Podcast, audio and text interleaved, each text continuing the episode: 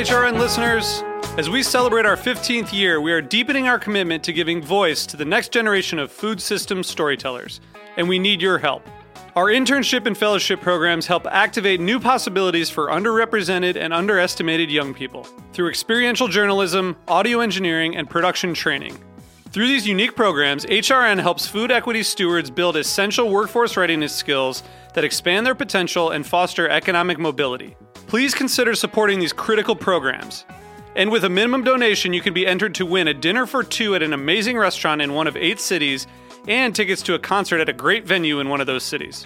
We have incredible partners across the country who have donated, as they also share our passion for helping to educate the next generation of food systems storytellers. Check out heritageradionetwork.org slash 15 to donate and enter to win today. That's heritageradionetwork.org slash 15 to donate and enter to win today. And make sure you donate before March 31st. Thank you. If your restaurant wants to put the best on the table, look for food with the New York State certified seal. It's food that is grown right, right here. Learn more at certified.ny.gov. You're listening to Heritage Radio Network. We're a member supported food radio network broadcasting over 35 weekly shows live from Bushwick, Brooklyn. Join our hosts as they lead you through the world of craft brewing, behind the scenes of the restaurant industry, inside the battle over school food, and beyond. Find us at heritageradionetwork.org.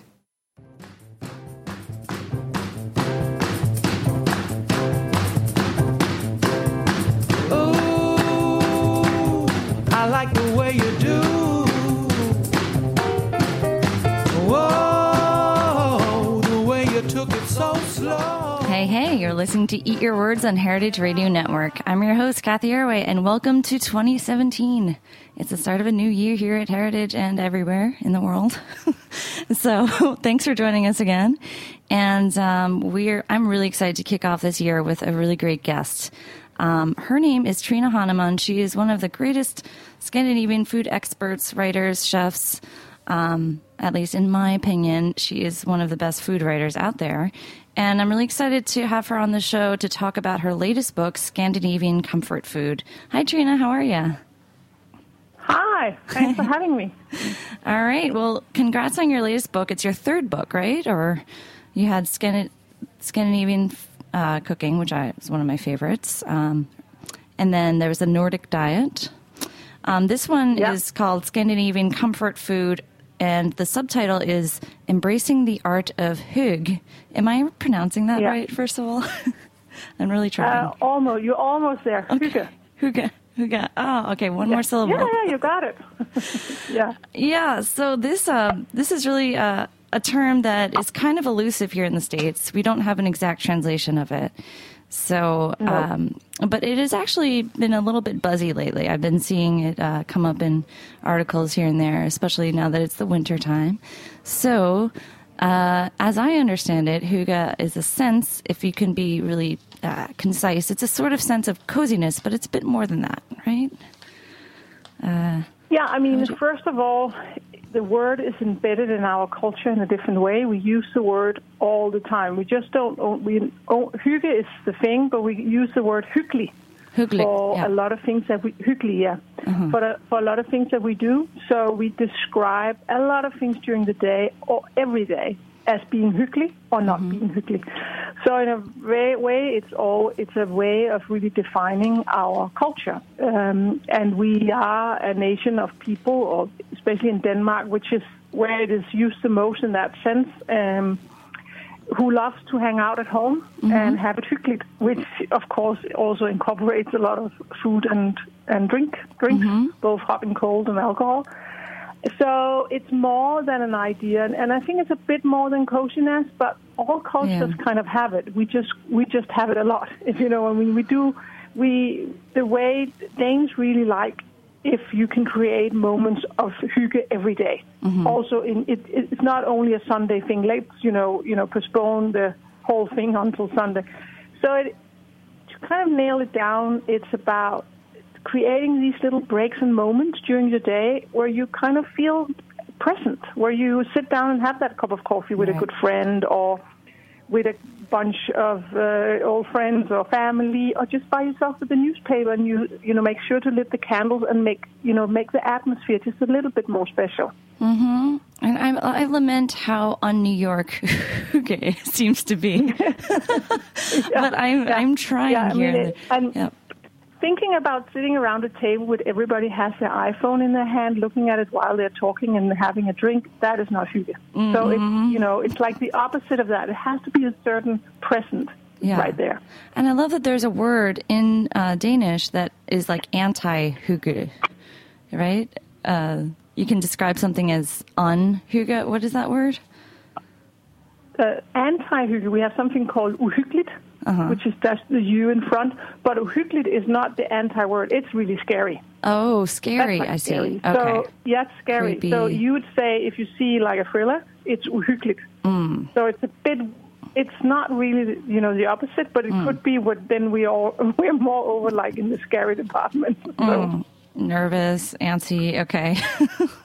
Yeah, so the antsy is always not hyggeligt. But there's a lot of, if you know, like, it has lots to do with the home culture. Mm-hmm. And you can, and I think when we talk about the Scandinavian and, and, you know, Noma being this famous restaurant in Copenhagen, I think actually one of the things that René Redzepi really did was he made going out to a Michelin star kind of restaurant hyggeligt. Mm-hmm. And that has not been seen. That's one of the really big things he did. He took off the tablecloth, he put, you know, skins and candles and dark, you know, lightning and very convivial kind of service where everybody would come and talk to you like you were an old friend and it wasn't stiff at all. That is hyggeligt. Because a lot of times Danes would never, you know, they wouldn't say going to a fancy restaurant was hyggeligt. It's more formal, and that's not hyggeligt. Hyggeligt is very intimate. Hmm. yeah, I love that hygge is. Um, and it, am I getting this right? Hug, hygge is the noun, and then Hygge. hygge is the adjective. Okay.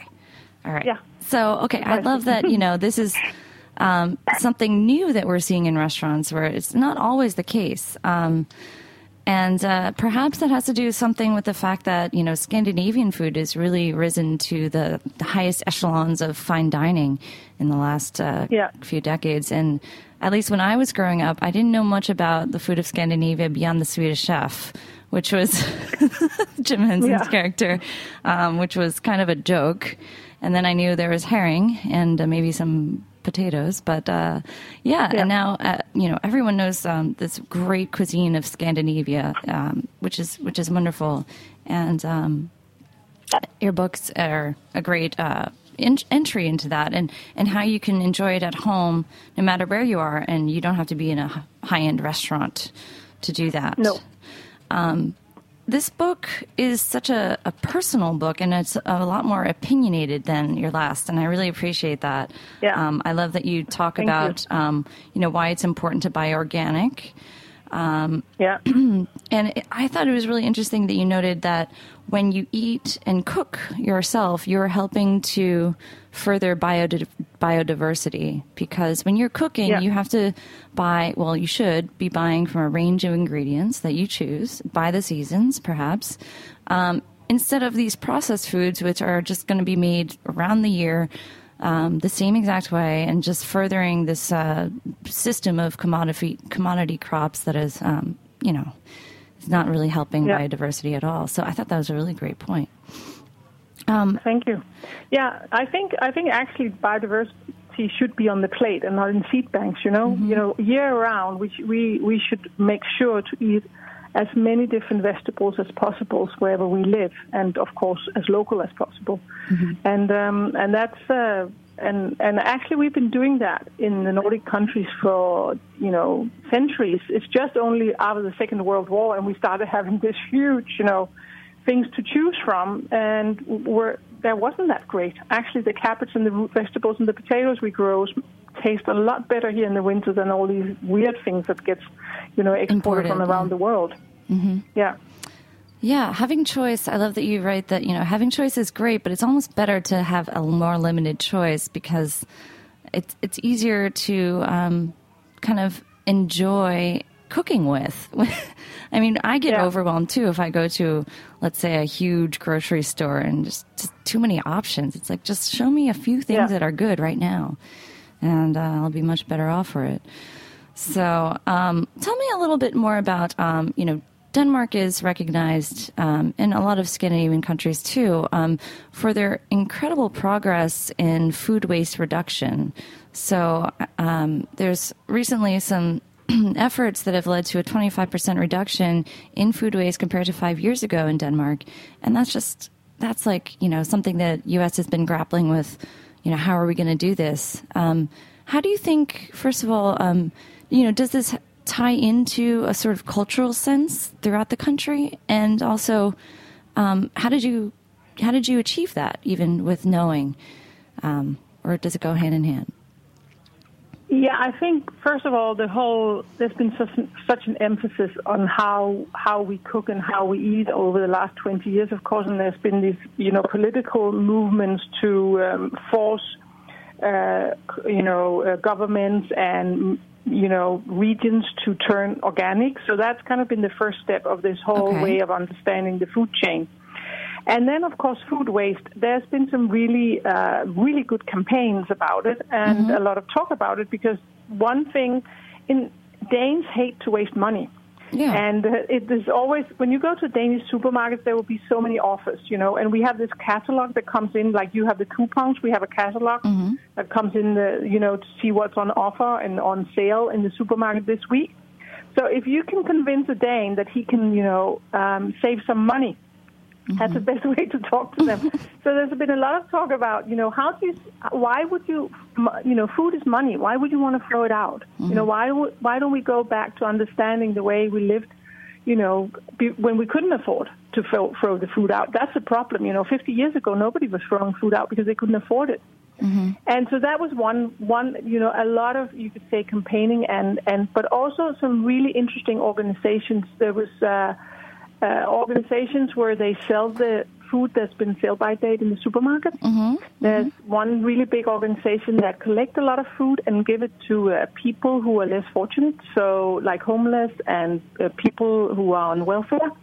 So they can come and pick up a box uh, every week of food, which is fine, but can't be sold in the supermarket anymore. Right. And and I think I think I mean, and tons of food is going to is, is actually uh, you know moved through the system now, and um, and I and also all of a sudden the supermarkets they kind of saw that there was an opportunity here to um, sell things that was more that they didn't have to be so rigid about it, and they have put in, in initiatives where they are longer sell sell by dates where the food is still fine because a lot of it I mean there's been a lot of discussion about why why why are they why are they selling why can the milk only you know last for six days when it can Yeah. actually last for ten days if it's put if it's in the right temperature and so on and so on so you can say it's a lot of it's it's awareness it's campaigning and it's you have to kind of really come up with the argument, not always about the climate and all the really valuable and political things, but money. money. You can actually save a lot of money if you look into this,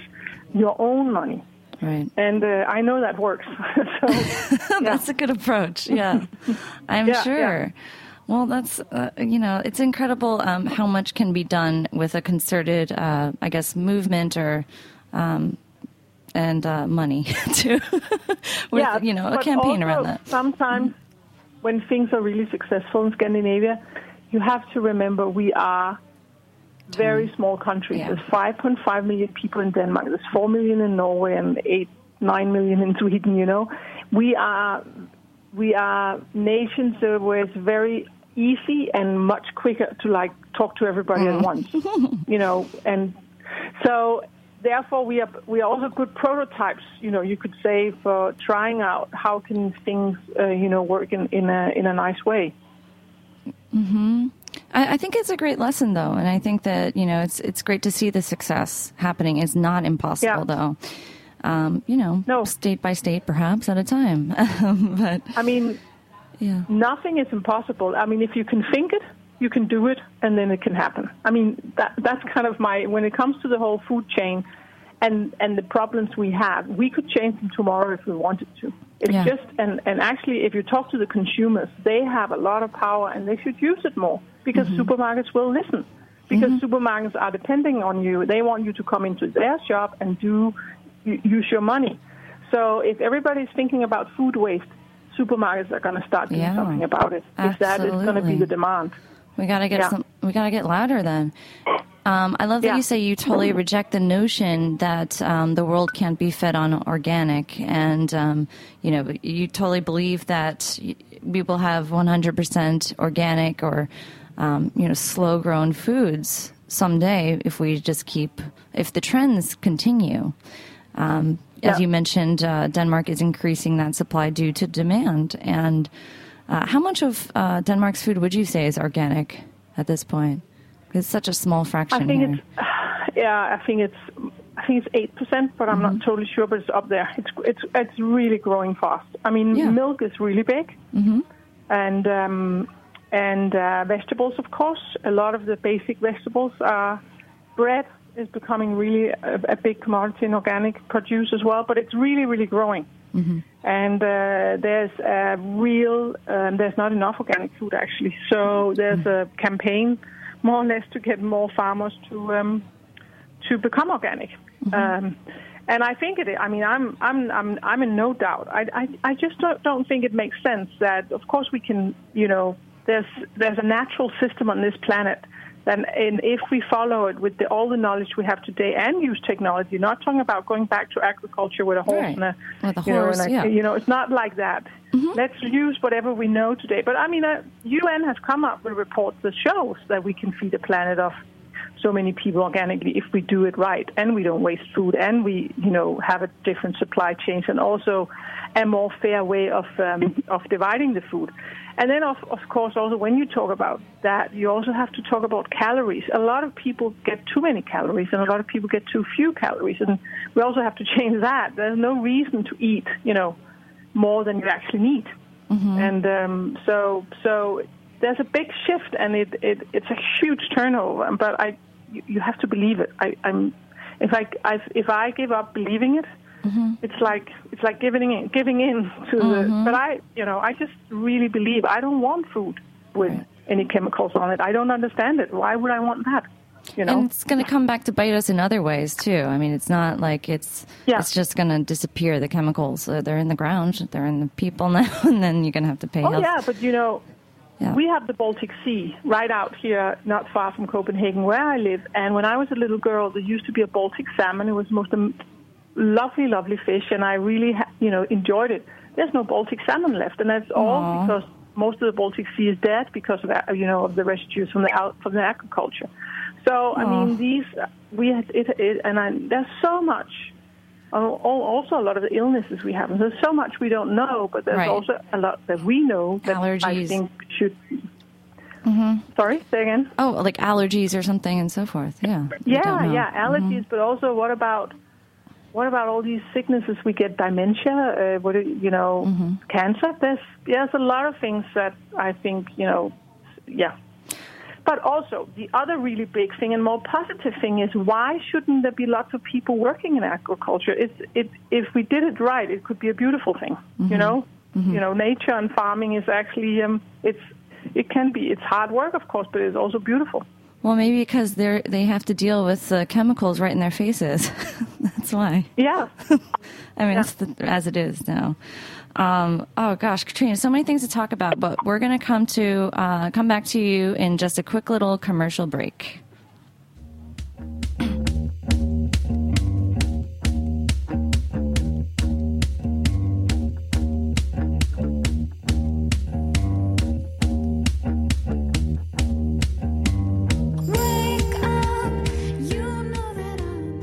New York chefs and restaurants are proud of the food they put on the table. And serving produce that comes from local, environmentally responsible farms is a way to leave an even better taste in everyone's mouth. So when shopping for your ingredients, look for the New York State Grown and Certified Seal. It lets you know which food is grown right, right here in New York State, certifying the food that comes from local farms that meet a higher standard. You'll not only be serving local food, you'll be supporting local farmers. Learn more about the New York State Grown and Certified program at certified.ny.gov. Hey, hey, we're back chatting more with Trine Hahnemann. She is the author of the new cookbook, Scandinavian Comfort Food. And Trine, I, I guess I failed to mention you are the author of 10 cookbooks in your native Danish, but only four of them are translated to English, which is why I thought there's only four. But I mean, I've, I've written, yeah, I've written yeah. a lot of cookbooks. Actually, they're not translated. I, I wrote them myself in English. The, I've written five cookbooks in English and mm-hmm. 11 in Danish. Wow. That's quite a, yeah. that's quite a um, achievement. So, um, but Thank yeah. one is yeah. no. I'm I'm such a fan of um, um, your cookbook. Uh, Scandinavian cooking, or is it the food of Scandinavia? It's um, the Scandinavian cookbook. The Scandinavian the cookbook, about, yeah, yeah, the first one yeah, yeah. that I um I, I shipped that one to the photographer of the Food of Taiwan because I wanted him to do. I was like, do for Taiwan what Trine has done for um, you know the landscapes to capture that is such a beautiful um, atmospheric book. So I thank you. Yeah, but I want it back though because I gave it to my photographer. Anyway, um, uh, but this book is really really wonderful. I love how you divide it into occasions for cooking. Um, from the simple yeah. little meals that you enjoy throughout the day, um, any time of the day, and also for um, festive occasions like Easter or get togethers and um, uh, desserts a little bit too. So tell me, why did you decide to organize the book like this? And um, it's, it's quite unconventional, but it runs a whole gamut of recipes when you do it that way. Um, like I salads. Mean, as, as you, yeah, as you said in the beginning, this is this is a really personal cookbook. Mm-hmm. This is not only a cookbook about my culture; it's also a cookbook about how I live and how I cook and how I actually live in my kitchen, which I feel I do.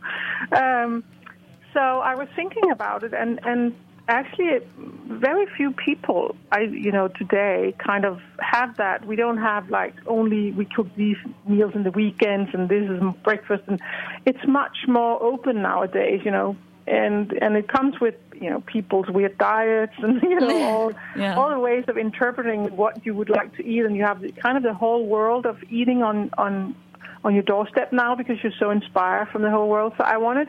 I just really wanted the book to reflect uh, how it goes on in my kitchen, and and the first the first chapter I was thinking about the what I eat during the day is because I don't really eat breakfast anymore, I stopped doing it after my children are not here anymore. And I don't have to cook them breakfast because I'm not hungry. And morning. probably because I eat so much, at night. you know, during the day and, and even at night. Yeah. So I don't get hungry right away. So on some days, you know, it will be late before I feel like eating, and that's that's the only kind of rule I have is don't eat if you're not hungry. Mm-hmm. I mean, unless there's an occasion and somebody puts something wonderful in front of you, but you know, don't keep to the meals necessary. We've been talk, talk, told for years, you know, have to eat three or six meals a day and all of that. Mm-hmm. But I don't really believe that because yeah. if you're not hungry, there's a reason. You know, your body probably don't need energy then, and then mm-hmm. therefore, and um, so and I thought, and that gave me the inspiration to kind of thinking. But how is it in my kitchen? How could I define it? And so I did it through the chapters. And your chapters and, and all the dishes are beautiful, colorful, and vibrant. I, and there's you know salads galore. I can see this really tying in with a lot of food trends. But um, you also reject, or you say that you're not a fan of um, many food trends and diets no. as they come along. No. But uh, but it just so happens, you know, when you eat within the seasons and you eat mindfully and you try a number of ingredients um, that it you know it turns out to be uh, extremely healthful. Um, yeah. One thing I noticed is that there's a lot of one pot meals throughout here, and yeah. uh, that's that's really helpful for a home cook. I'm looking at one yeah. right now that is really interesting. I've never heard of it before. Um, it is you call it my favorite winter stew from childhood, labskovs. Yeah, yeah, labskovs. It's a yeah. mash cooked with meat and flavoring, served with chives and pickled beetroot. So it looks beautiful. So it's potato mash with um, some beef, chuck steak. Yeah. All strewn yeah. throughout. Why didn't I think of that?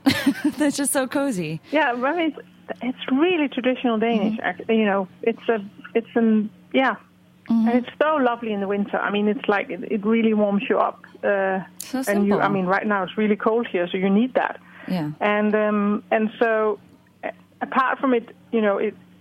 I mean, what I love about it is it kind of, you know, as soon as you, it's in the pot, it takes Mm-hmm. care of itself, and then you can read the newspaper and have a glass of wine. And um, Mm-hmm. Yeah. but Why not? it's also really tasty. Mm-hmm. But it's, for me, it also is, you know, food is very emotional. Also, Mm-hmm. so this this uh, dish carries a lot of memories, and you know, my grandmother cooked it for me, my mother cooked it for me, and I've you know had it in lots of different occasions. So Yeah. at, uh, at the same time, you know, it's important. It's an important part of my food culture, and also one of the dishes that I hope will not disappear in this whole modern Right. kind of you know young people cook you know or they all cook Mexican or uh, Thai or whatever they do here. So you know, kind of showing them these are some of the really good dishes we have, and I think we can. You can, we can share with the world. Yeah, and keeping it real, but also it looks just so fascinating. I've never seen it in any, you know, uh, No. trendy sort of articles and so forth. Um, so that's cool. Um, I love that you have uh, a good fish soup um, a recipe for that. Fish soup, my classic way, you call it. And Yeah, um, yeah. Uh, you note that um, this recipe recalls a time that no longer exists. Um, if I can just continue, I'll just read your quote. Um, Yeah. You write In Scandinavia, famous artists would go to seaside hotels for fresh air and a change of scenery and society. The bourgeois nouveau riche needed a break from city life. In those times when we lived more according to Proust, a fish soup would, like this would be served. Okay. So that doesn't happen anymore, huh? That's a really interesting head note, too, for a recipe. Um, it looks like Yeah. a delicious recipe, but that's also really interesting slice of history and culture um, for Scandinavia. So, what? Where do the bourgeois and nouveau riche go now, if not the seaside? I think I just think that I'm I what I called I kind of miss a little bit old Europe. I mean, you know, if I can mm-hmm. yeah. say that, it's like we have like so much going on, you know, with politically and you know things in the world that's not. I don't think it's very sophisticated. You know, So, you know, people. There used to be wealthy people who were very well read, and you know they had manners, and they did these things where where there was like a certain standard. Mm. So they would go, and then there was this lovely, lovely hotel in the in called Brøndums Hotel. It's it's still there. It's in the. You can't go any more south in Denmark than there. It's called Skagen, and it's a beautiful, beautiful area. We have little yellow fishing houses, and there used to be 100 years or 130 years ago, there was a community of artists and writers, and you know, painters and mm. writers and composers who would meet up there and and live there all through the summer. So and and and the light up there is amazing. So if you're a painter, there's some really famous painters who comes from there, that from Denmark. So and they would go to this place, and fish soup would be one of the you know things that you would eat whatever you know fish was in season at that mm-hmm. time. So mm-hmm. and I kind of I don't know. Sometimes I just long for for you know something a bit more I don't know civilized. Mm-hmm. Yeah. They uh, people are no fun these days, huh? and and um, uh, yeah, that just sounds so lovely. Um, and also, uh, this fish soup looks um, quite quite elaborate and beautiful, um, but still very simple. You know, it's fish. It's Yeah. four other ingredients. You know, maybe um, some some leeks and some other tasty stuff. So uh, I just love hearing, um, you know, your your takes on uh, the culture throughout here, um, along with uh, with your attitudes on, and um, the Christmas dinner. I have to ask you how it was Yeah. this year because we just had Christmas, and I'm reading this whole chapter about Christmas dinner at your house, and it looks absolutely, Yeah. uh, just so um, just so lovely and so fun, too. So, Yeah. how, um, how was your Christmas dinner this year? It was really good. Yeah. Actually, my Yeah. children they my children are grown ups. They they are you know, but they said that they probably thought that the gravy was the best this year. The gravy. But they, I think they mm-hmm. say it every yeah they say it every oh. year. It's like oh now now mom it's better than ever. It's like whoa, no it was really delicious. I mean I love this meal. It is so good, but it I think a part of it is also that you eat it one once a year, and we mm-hmm. don't we don't I don't touch it in you know any other day. And uh, so it's the whole basic is the duck, and of course the, the caramel potatoes and the cabbage, and the you know the different uh, vegetable dishes, and then the gravy.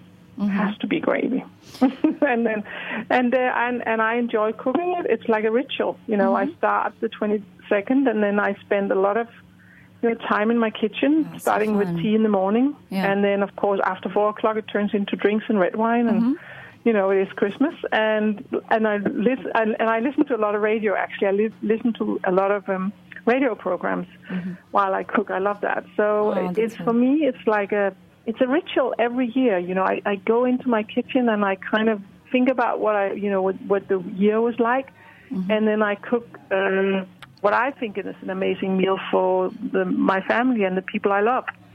So I I couldn't actually ask for more. Yeah. That is for me the perfect. Christmas.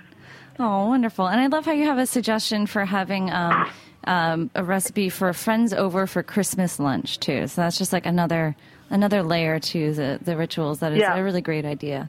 And um, not to mention, one of these recipes is uh, called juniper cured salmon. And uh, you said Yeah. that's an all time Scandic classic. Um, it looks absolutely wonderful, but I've been using your recipe for citrus cured salmon from the Scandinavian Yeah. cookbook for years, because it is awesome. It has taught me how to Yeah. cure salmon, and I do it all the time now. So thank you. But I'm going to admit to you, Cathy, that the the one with the citrus is the best. That is my signature salmon recipe, and it is amazing. And I agree with you. Good to know. I love it too. Thank you very much for Uh, that honesty. I'm going to stick with Yeah. it, but I'm going to try also the juniper.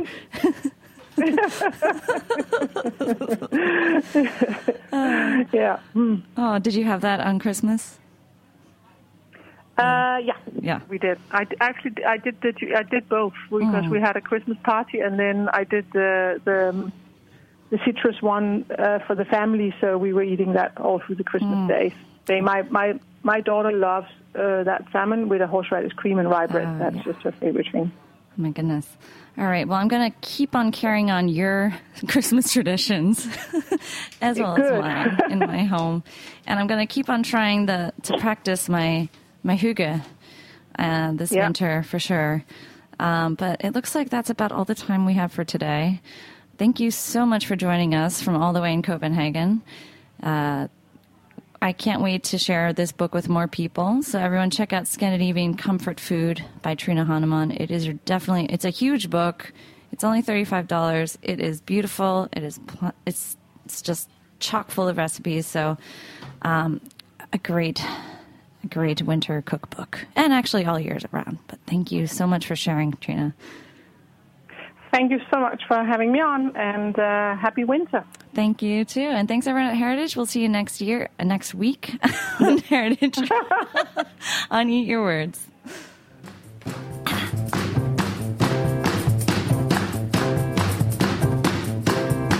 Ooh, I like